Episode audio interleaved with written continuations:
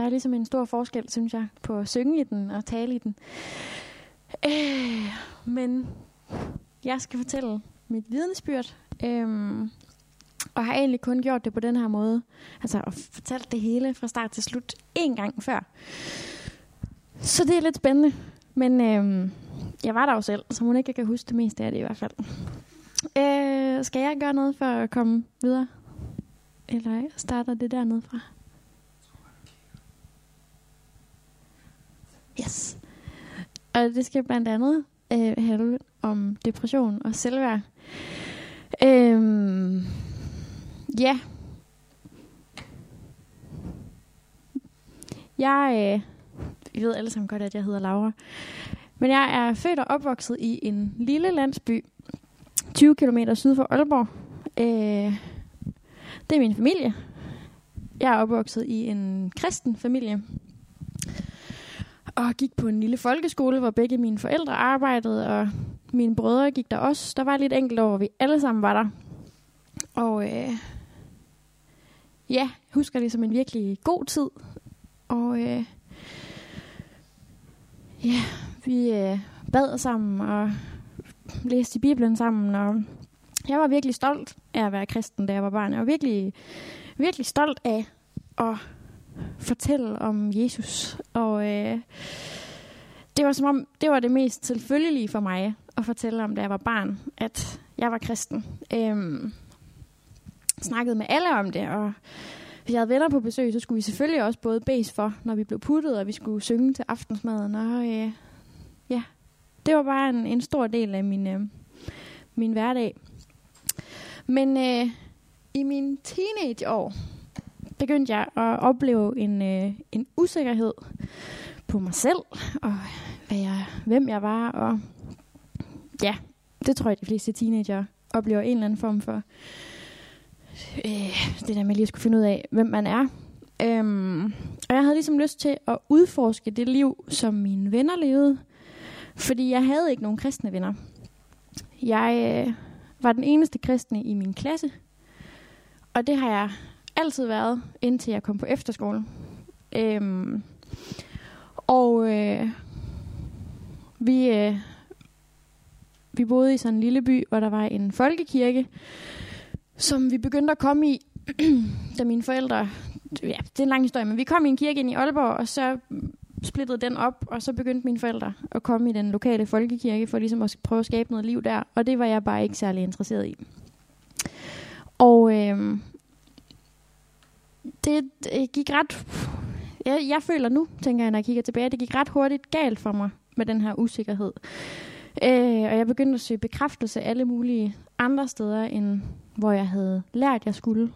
Øh, og det blev egentlig øh, utrolig usundt for mig, den her usikkerhed og den her evige jagt på at blive bekræftet og føle mig god nok og føle mig øh, værdsat og føle mig smuk.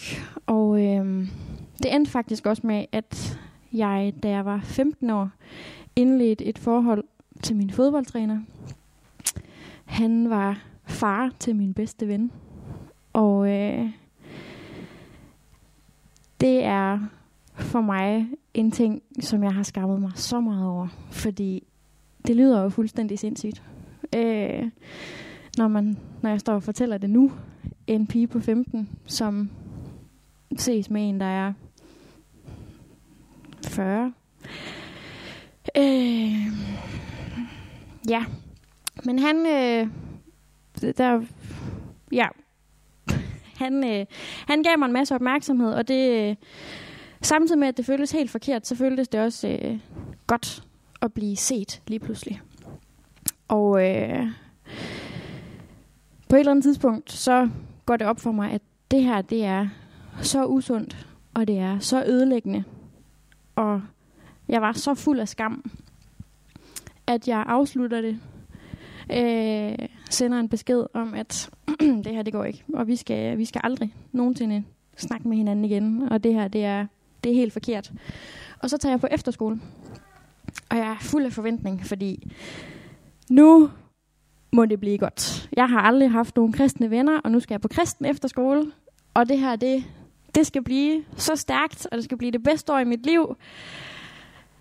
Og det blev det bare ikke. Jeg var så skuffet, og jeg var så ked af det. Og jeg brugte et helt år på at føle mig udenfor, og på at føle mig forkert.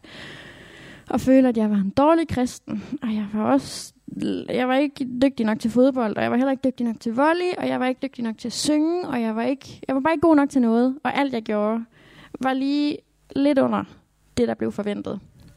Øhm, og det betød, at jeg, at jeg faktisk bare fuldstændig tog afstand fra Gud og fra mine, øh, mine relationer, som jeg fik på efterskolen. Øhm, I hvert fald de kristne af dem. Og øh, jeg kom hjem og gik på gymnasie og fik nogle, øh, nogle rigtig gode venner. Men øh, det var ikke, vi var ikke fælles om Gud, og øh, jeg brugte rigtig meget tid på at forsøge at indhente alt det, jeg følte, jeg havde, jeg havde gået glip af i starten af mine teenageår. Øh, jeg drak mig fuld for første gang, og det gjorde jeg mange gange. Og det gjorde jeg, det, jeg jeg drak mig rigtig fuld. Øh, for det havde jeg aldrig prøvet før. Og jeg kunne ikke finde ud af at håndtere det. Og kunne ikke finde ud af at være i, ikke at være fuld. Øhm, og jeg synes, det var sjovt med de historier, der kom ud af det. Øh, og jeg synes, det var fedt at opleve det fællesskab, der var. Og jeg var bare i bund og grund så usikker på mig selv. Øhm, jeg skal lige se, hvad det næste er. Yes, okay. Øhm, men da jeg så blev 17, der begyndte jeg at søge tilbage til kirkefællesskabet. Mine forældre var begyndt at komme i Aalborg Valgmenighed. Og der startede jeg egentlig som teenage-leder. Og, øh, og synes, at det var, det, det var faktisk lidt fedt, og jeg følte egentlig, at jeg hørte til. Og så... så var det alligevel bare... Ja, det, der var noget, der ikke sådan helt passede med det liv, jeg levede. Og det liv, som dem, der kom i kirken, levede. Og der var ikke ret mange unge. Og så var det bare nemmere at lade være med at tage med. Og så i stedet være sammen med mine venner lørdag aften. Og så være for træt eller for dårlig til at komme op søndag morgen og tage med i kirke. Og da jeg så blev 18, der fik jeg en øh, ikke-kristen kæreste. Og der droppede jeg kirken helt, fordi øh, det liv, jeg så levede med ham, kunne jeg slet ikke forene med et liv i kirken. Og jeg kunne heller ikke forene det med et liv som leder for nogen, der var yngre end mig. Øh, og i forbindelse med, at jeg bliver kærester med ham, der bliver jeg voldsomt uvenner med mine forældre. Øh, det bliver også så slemt, at jeg stikker af hjemmefra. Og øh, ja, jeg vil faktisk helst ikke have noget med mine forældre at gøre i den periode. Fordi det bare gør så ondt hele tiden. Øh, vi, kan ikke, vi kan ikke rigtig kommunikere, uden at komme op og skændes og gøre hinanden kede af det. Og vi har alle parter sagt nogle ting, som vi ville ønske, at vi aldrig havde sagt.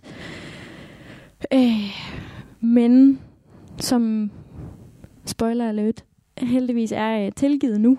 Men, øh, men det var virkelig en, øh, en svær tid. Ja, og øh, det her powerpoint, det kører altså ikke så godt for mig. Okay, så ja, det er lige nogle billeder, jeg har med fra.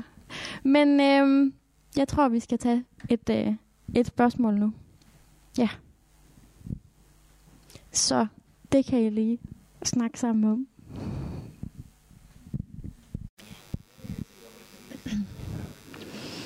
Super.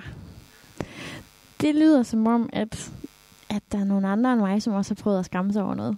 Øhm, og det er jo det er på en eller anden måde fedt at være i samme båd. Nå. øh, det her forhold, jeg er i på det her tidspunkt, det bliver mere og mere usundt at være i. Og øh, det bliver sværere og sværere at være kærester med ham.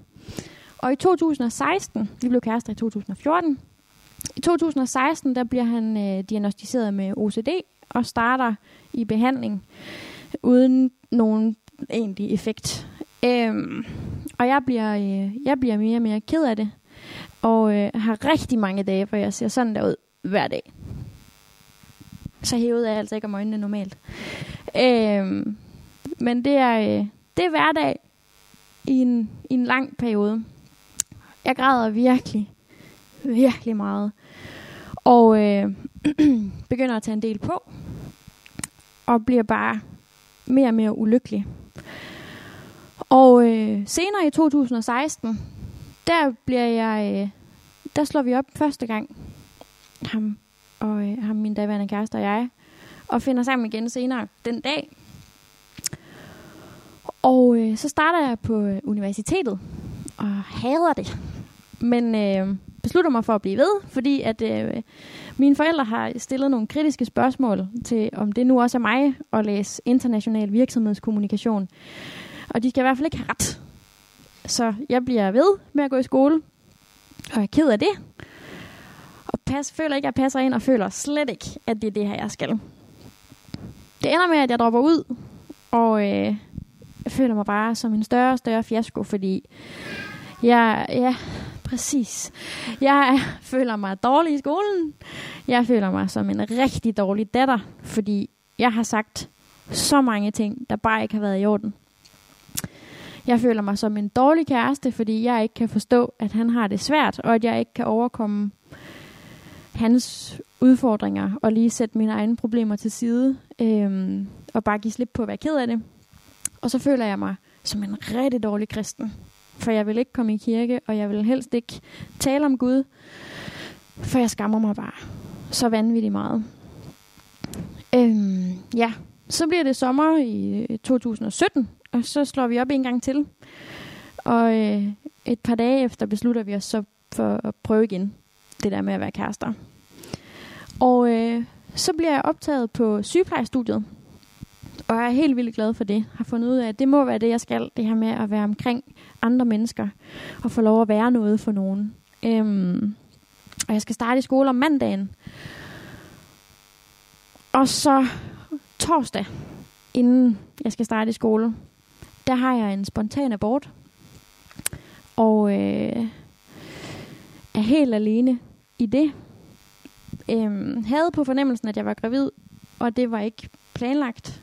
Øhm, og, men for det bekræftet, at jeg er gravid, da jeg har den her spontane abort. Og det er jeg helt alene i. Jeg kan ikke få fat i ham, jeg, altså jeg kan ikke få fat på ham, jeg er kærester med. Og øh, det viser sig også, at han er lidt ligeglad. Han synes i hvert fald bare, at det er super fedt, at vi ikke skal være forældre. Men det, at jeg er ked af det, er ikke noget, han på det her tidspunkt kan, kan være i, fordi han selv har det helt vildt svært. Og så igen står jeg så med at være fuld af skam, fordi ups, nu har jeg haft sex uden for ægteskabet. Og jeg har også jeg er blevet gravid af det. Og så skammede jeg mig også over, at jeg ikke kunne finde ud af at være gravid. Fordi nå, det er det, Gud har skabt mig til at være. Det er det, kvinder i hvert fald kan. Og det kunne jeg ikke finde ud af. Så jeg var så skamfuld, og jeg var så ulykkelig. Øh, og måtte ringe til min mor og fortælle, hvad der var sket. Øh, og hun tog bare imod mig med åbne arme og, øh, og trøstede mig. Og jeg starter så på skole her ja, om mandagen, mandag morgen. Jeg er i skole i tre uger, starter i praktik på gynækologisk afdeling. Og jeg er i min første uge med ned at se en abort. øhm, og der knækker jeg fuldstændig. Og bliver sygemeldt fra studiet. Fordi nu kan jeg ikke stå op om morgenen mere. Og øh, jeg, øh, jeg bliver øh, jeg vil lægen og får at vide, at jeg har en depression. Og jeg starter på noget antidepressiv medicin. Og jeg starter med at gå til psykolog. Og så øh, går øh, ham og øh, min daværende kæreste og jeg, vi går fra hinanden for tredje gang. Øh, for tredje og sidste gang. Og der kan jeg mærke, at der er et eller andet, der bliver nemmere. Fordi nu har jeg i hvert fald ikke den del af min skyld og skam, der tynger. Øhm. Og den sommer i 2018, der er mine forældre på sommeroase. Og der beslutter jeg mig for, at, øh, at jeg hellere må tage ned og besøge dem. Eller de, be, de beslutter sig for, at jeg hellere må komme ned og besøge dem. Øhm, og jeg synes, det er noget frygteligt pjat, fordi jeg har egentlig ikke lyst til at være der. Øhm, men øh, tager afsted og har fået lov at låne bilen, og, så det er nemt. Og kommer derned, og så skal min mor til sådan noget øh, musikmeditation. Og øh, ja, min far skulle ud og køre mountainbike, og det gad jeg slet ikke. Så jeg gik med min mor og ligger i det her telt og øh, lytter til noget musik. Og lige pludselig, da jeg ligger der med mine lukkede øjne, der får jeg et billede af mig, der går i bare fødder på en grusvej. Og øh, jeg kan nærmest ikke gå, fordi det gør så ondt at gå på de her skarpe sten, og mine fødder de bløder. Og det er bare, det er vildt svært. Men jo længere jeg går, jo mere græs kommer der mellem stenene. Og nede for enden af vejen kan jeg se, at der er en kæmpe eng med det blødeste græs. Og jeg vil bare så gerne ned. Og så hører jeg bare, at Gud siger til mig, at det er nu. Det er nu, du kan løbe hjem. Nu er der så meget græs mellem stenene, at jeg kan sætte farten op, og jeg kan få lov at komme hjem. Og være der, hvor jeg hører til. Og det var bare så befriende at opleve, at Gud greb ind, selvom jeg ikke ville have noget med ham at gøre. Og selvom jeg følte, at jeg havde gjort alting forkert, og jeg havde skidt på alt, hvad jeg havde lært. Og begået alle fejl, synes jeg selv. Så var jeg bare velkommen til at komme hjem. Og øh, jeg bliver faktisk helbredt fra min depression på det tidspunkt. Øh, stopper med at tage antidepressiv medicin. Normalt så trapper man ud over ret lang tid. Jeg gjorde det på meget kort tid. Øh, og også på så kort tid, at lægen synes det var en lille smule ubehageligt at skulle give mig lov til det. Men hun kunne også godt se, at jeg havde det faktisk ikke dårligt mere. Øhm, så det fik jeg lov til. Og jeg begynder at komme i kirke igen. Og øh, synes, det er så skønt, at jeg bliver teenleder igen. Og får en rigtig god ven, der hedder Jordan. Og det, altså, det kører bare. Jeg er så glad. Fordi, hallo, det var det her, jeg var skabt til. Det var her, jeg skulle være. Øhm, og jeg, øh, jeg forelsker mig i ham her, Jordan. Og, øh, og vi hænger lidt ud, og det er, det er bare dejligt. Øh, og starter på studie igen. Nu skal jeg så lige se. Yes. Ja, starter på studie igen. Og, øh, og synes egentlig også, at det er godt til at starte med. Men, øh, men det begynder at blive lidt svært. Ja. Og inden vi kommer til det, så tror jeg lige, vi tager et spørgsmål mere.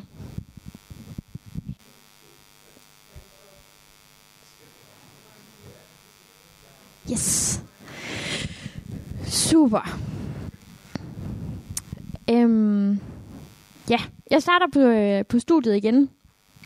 Efter det her har det, har det til at starte med virkelig dejligt. Men begynder langsomt at føle mig ensom, og synes, det er lidt svært lige at finde mine ben i det her med at være kristen. Øhm, og hvordan får jeg lige det til at fungere med mine studiekammerater, som ikke er kristne, og gerne vil være en del af fællesskabet, samtidig med, at jeg måske også tænker, at der er nogle ting, jeg ikke vil tage del i. Øhm, så jeg øh, går ligesom lidt tilbage til noget, jeg kender fra tidligere, og tænker, så, så går jeg all in på det her med at være social med mine studiekammerater. Øh, jeg tager med til alle festerne, og øh, tager med i gaden, og, øh, og lige sætter det der med kirke lidt på pause. Fordi jamen, Gud har været der hele tiden, mens jeg har haft det svært. Og han, han greb ind og ville gerne have mig igen, så det er okay. Jeg kan godt, altså, nu er vi cool. Så kan jeg godt lige lægge lidt energi her på studiet. Og øhm, det, det, det, ikke det betyder, men det, det her valg med at, øh, at gå all in på en livsstil, jeg egentlig havde lagt på hylden, betyder, at jeg en aften i øh, oktober 2018 er i gaden med mine studiekammerater, og øh, ender med at blive udsat for et voldtægtsforsøg i Omfruenegade, og oplever herefter voldsom angst, og øh, er til adskillige afhøringer ved politiet, og er altså med i Jomfru Annegade med politiet at vise, øh, hvor det skete, og Øhm, på en eller anden måde var det egentlig utroligt traumatiserende, det her med at blive afhørt og tage del i det. Men, men mest af alt var det bare så skamfuldt, fordi jeg følte mig så beskidt og forkert. Og jeg kunne ikke lade være med at føle, at ah, jeg, jeg burde vide bedre. Og jeg kunne jo bare have lavet være med at tage med. Og jeg skulle bare have tænkt mig om. Og jeg kunne bare have jeg kunne bare være taget i kirke i stedet for. Og jeg, altså, jeg havde så travlt med at, at banke mig selv i hovedet med alt det, jeg gjorde forkert. Øhm. Og igen betød det, at jeg så trækker mig fra mine relationer. Og øh, jeg tager afstand fra kirken. Og jeg tager afstand fra Gud. Og jeg isolerer mig derhjemme, for jeg tør ikke gå udenfor. Og jeg er bange for mørke. Og jeg er bange for at sove. Øhm. Ja. Og det er en utrolig svær tid. Øhm, men øh, deler det med min, øh, med min ven Jordan, som så på et tidspunkt kommer og fortæller mig, at nu har han fået diagnosen bipolar. Og så trækker jeg mig også fra den relation, fordi jeg havde været forelsket i en, der havde en psykisk lidelse, og havde oplevet, hvor svært det var, og havde lovet mig selv, at det måtte jeg ikke gøre igen. Så jeg trækker mig for at passe på mig selv, Øh, ja, og, øh, og for ligesom forsøgt at få bearbejdet alt det, der er sket. Øh, og så går jeg til forbøn en dag og oplever, at øh, det letter ligesom. Der er en, der får sat ord på, at jeg skal ikke, jeg skal ikke længere føle mig beskidt og forkert. Gud tager det. Og så begynder jeg at komme i dagligstuen. Øhm, og, øh, og elsker det. Jeg synes, det er så fedt, og jeg vokser virkelig i min tro, og jeg får nogle virkelig tætte relationer, og jeg altså blomstrer. Alle omkring mig, som har kendt mig længe, siger, at hov, det var den Laura, vi kender. Øhm, hun er øh, glad og sådan noget igen. Og, øh, og det var bare så fantastisk at få lov at, at opleve. Øhm, og så tager jeg med mine forældre på sommerrejse, fordi jeg kunne godt huske det billede, jeg havde fået fra Gud. Øh, sidst jeg var der på besøg og tænkte, nu skal jeg afsted en hel uge. Nu skal jeg være sammen med Gud. Det bliver stærkt, det her. Og øh, så er jeg til en, øh, et morgenmøde, hvor der er en prædikant, som siger, okay, nu har jeg, øh, nu har jeg stået heroppe og fortalt, nu skal vi lige lave en øvelse. Nu skal vi sige undskyld til Gud. Okay. Øh, det har jeg bare overhovedet ikke lyst til, fordi det, så skal jeg også erkende alt det, jeg har gjort forkert. Og har vildt meget lyst til at rejse mig og gå. Jeg tænker, at den her øvelse er ikke obligatorisk. Jeg må godt gå ned og spise nede i forteltet. Men jeg kan ikke rejse mig. Øh, og øh, bliver siddende med lukkede øjne. Og så får jeg et billede. Endnu et billede fra Gud. Øh, og jeg oplever, at jeg står inde i et gammelt, faldefærdigt hus. Og det er mit hus. Jeg har fået det. Og det er bare, det er så beskidt, og det er ødelagt, og tapetet hænger i store laser ned fra væggene, og der er dybe, dybe mærker i gulvene, og jamen, det ligner noget, der er løgn. Og så banker det på døren.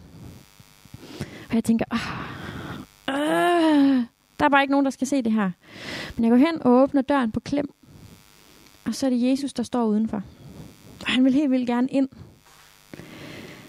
Men det må han ikke. Fordi mit hus, det ligner noget, der er løgn. Og jeg har fået det her hus i gave af Gud.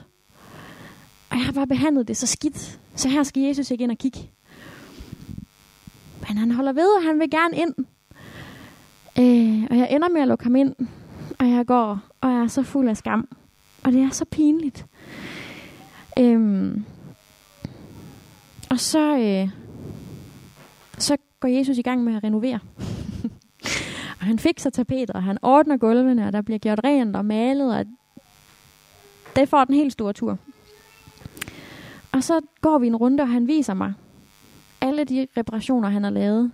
Og der er nogle steder, hvor man stadigvæk godt kan se, at der har været en skade.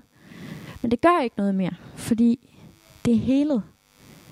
Øhm, og så får jeg sagt undskyld. Og Jesus lægger armen om mig og siger, det er tilgivet. Og der brød jeg fuldstændig sammen, og det var bare, det var utrolig stærkt for mig at opleve, at jeg fik endnu en chance. Jeg var allerede blevet inviteret hjem, og jeg havde taget imod det. Og så lavede jeg alle mulige fejl igen.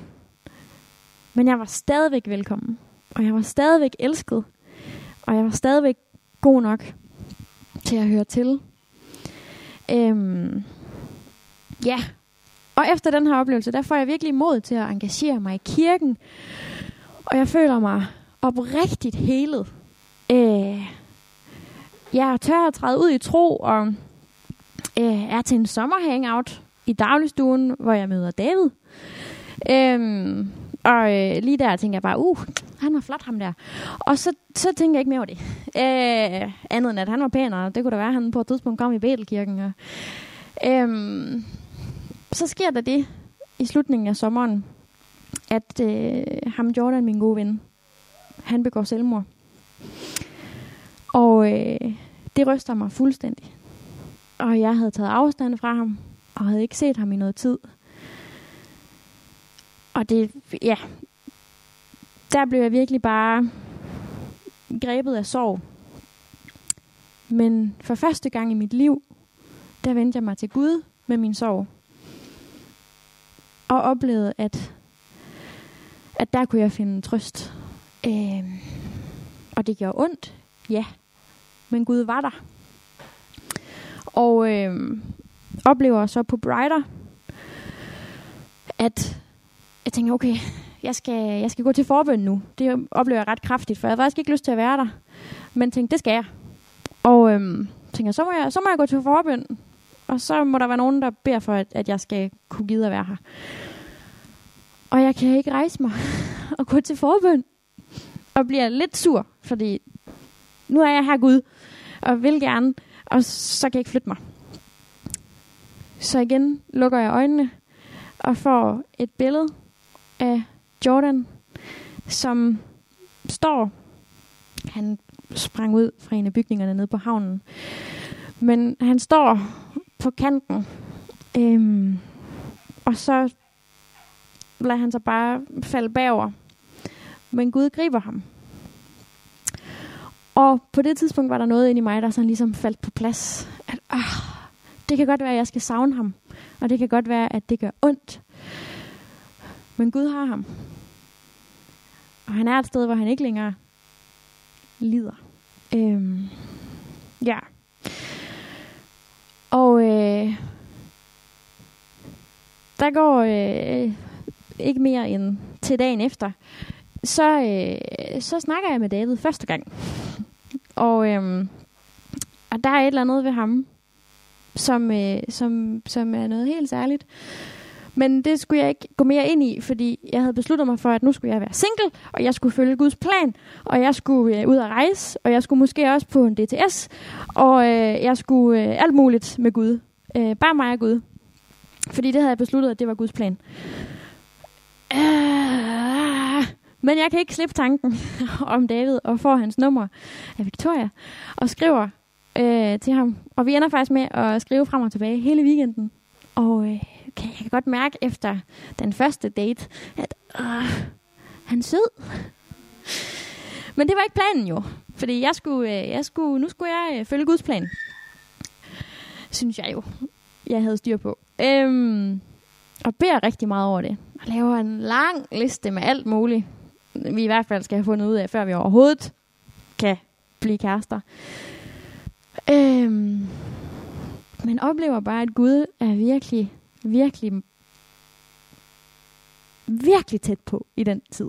Øh, og taler rigtig meget til os begge to. Både direkte til os, men også gennem andre. Jeg kan huske en aften herinde i dagligstuen, hvor Rikke siger til mig, øh, Laura, jeg føler, at jeg skal sige til dig, at du er, øh, at sæsonerne er ved at skifte i dit liv, der hvor du er lige nu. Du har været i en sæson til sidste år, halvandet år, øh, men det skifter nu, og det er meningen. okay. Øhm, super. Øhm, ja. Og altså, der er ikke nogen her, der ikke ved, at den historie ender med, at David og jeg bliver kærester og forlovet og gift. Og, wow. Øh, men øhm, har virkelig oplevet Gud stærkt i det her. Og, øh, og vi går med Gud sammen, både når det er let og når det er svært. Øhm, I september der var jeg gravid, og det var vi vildt glade for.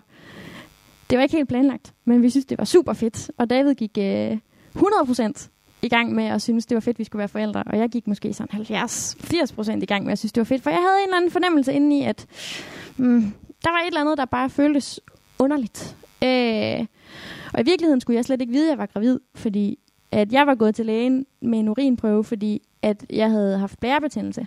Og så skulle han bare lige tjekke, at, at den var væk. Penicillinen havde virket. Og så havde han spurgt, om jeg var gravid, og jeg tænkte, det kan ikke være. Og så tjekkede han det alligevel. Og det, det må en læge faktisk ikke. Men det gjorde han alligevel. Og jeg havde så dagen efter en snak med David om, øh, sådan, jamen, det er jo vildt fedt det her, det er mega spændende. Men hvad så, hvis det ikke sidder rigtigt? Man kan jo faktisk godt blive gravid uden for livmoderen. Vidste du godt det? Og det vidste han ikke. Så snakkede vi lidt om det. Og så går der en uge, og så bliver jeg indlagt og akut opereret, fordi at jeg er gravid uden for livmoderen. Øhm, og det er svært, og det er hårdt, men vi oplever virkelig bare, at Gud er med i det. Øh, og det var bare sådan en, endnu en ting, hvor, hvor jeg har oplevet at tænke, jamen jeg har styr på det her, jeg har en plan. Og så går det måske ikke helt, som jeg lige havde planlagt. Men Gud er der. Og han har aldrig sluppet. Og han, han har virkelig bare, ja, grebet ind hver eneste gang.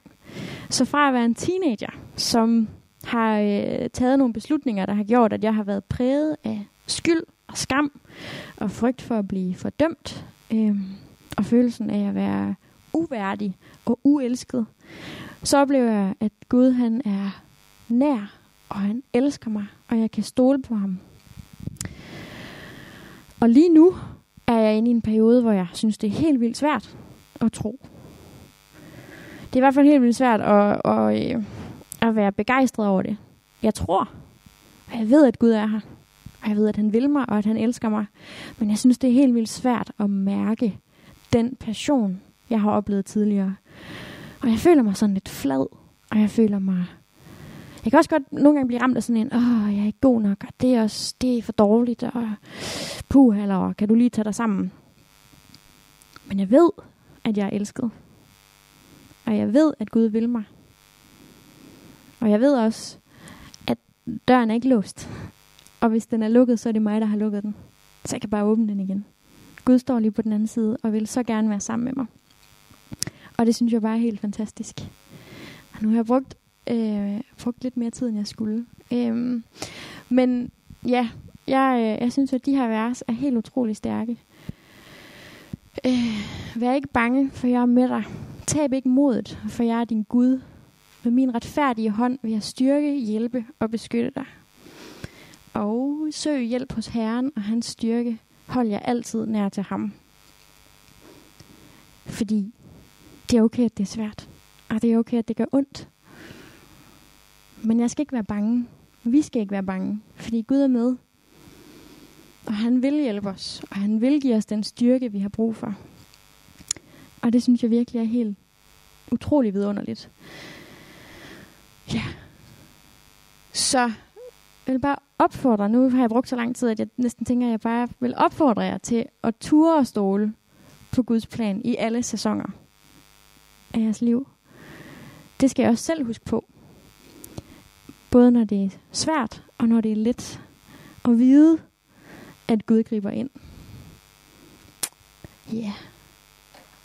Og hvordan kan vi så øve os i det? I at overgive os. Og overgive vores planer. Og lade ham lede os. Ja. Skal vi ikke lige bede? Ja. Far, tak, at vi kan komme til dig med stort og småt. Tak, at der ikke er noget, som er for flovt, eller skamfuldt, eller svært at komme til dig med. Du ser det, du ser os, og du vil os. Tak, at du er interesseret i alt, hvad der sker i vores liv. Far, tak, at du har gode planer for os. Jeg beder dig om, at vi må stole på, at det er dine planer, der er bedst. Jeg beder dig om, at vi må ture og stole på, at tingene sker, når de skal ske. At der er en tid til alt. Hjælp os til at give slip på alt det, vi synes, vi skal. Og alt det, vi synes, vi skal leve op til. Og alt det, som verden måske fortæller os, at vi skal gøre, eller sige, eller være. Vi vil bare leve tæt på dig. Hjælp os til at spejle os i dig, så vi kan få lov at bare nyde friheden i at være dine børn. Sæt os fri fra det, der tynger os. Og jeg giver os mod til at slippe det, vi krampagtigt holder fast i. Og lægge det ned ved dig. Tak, at du elsker os. Og Jesus, tak, at du døde for os og vores synder. Tilgiv os, når vi træder ved siden af.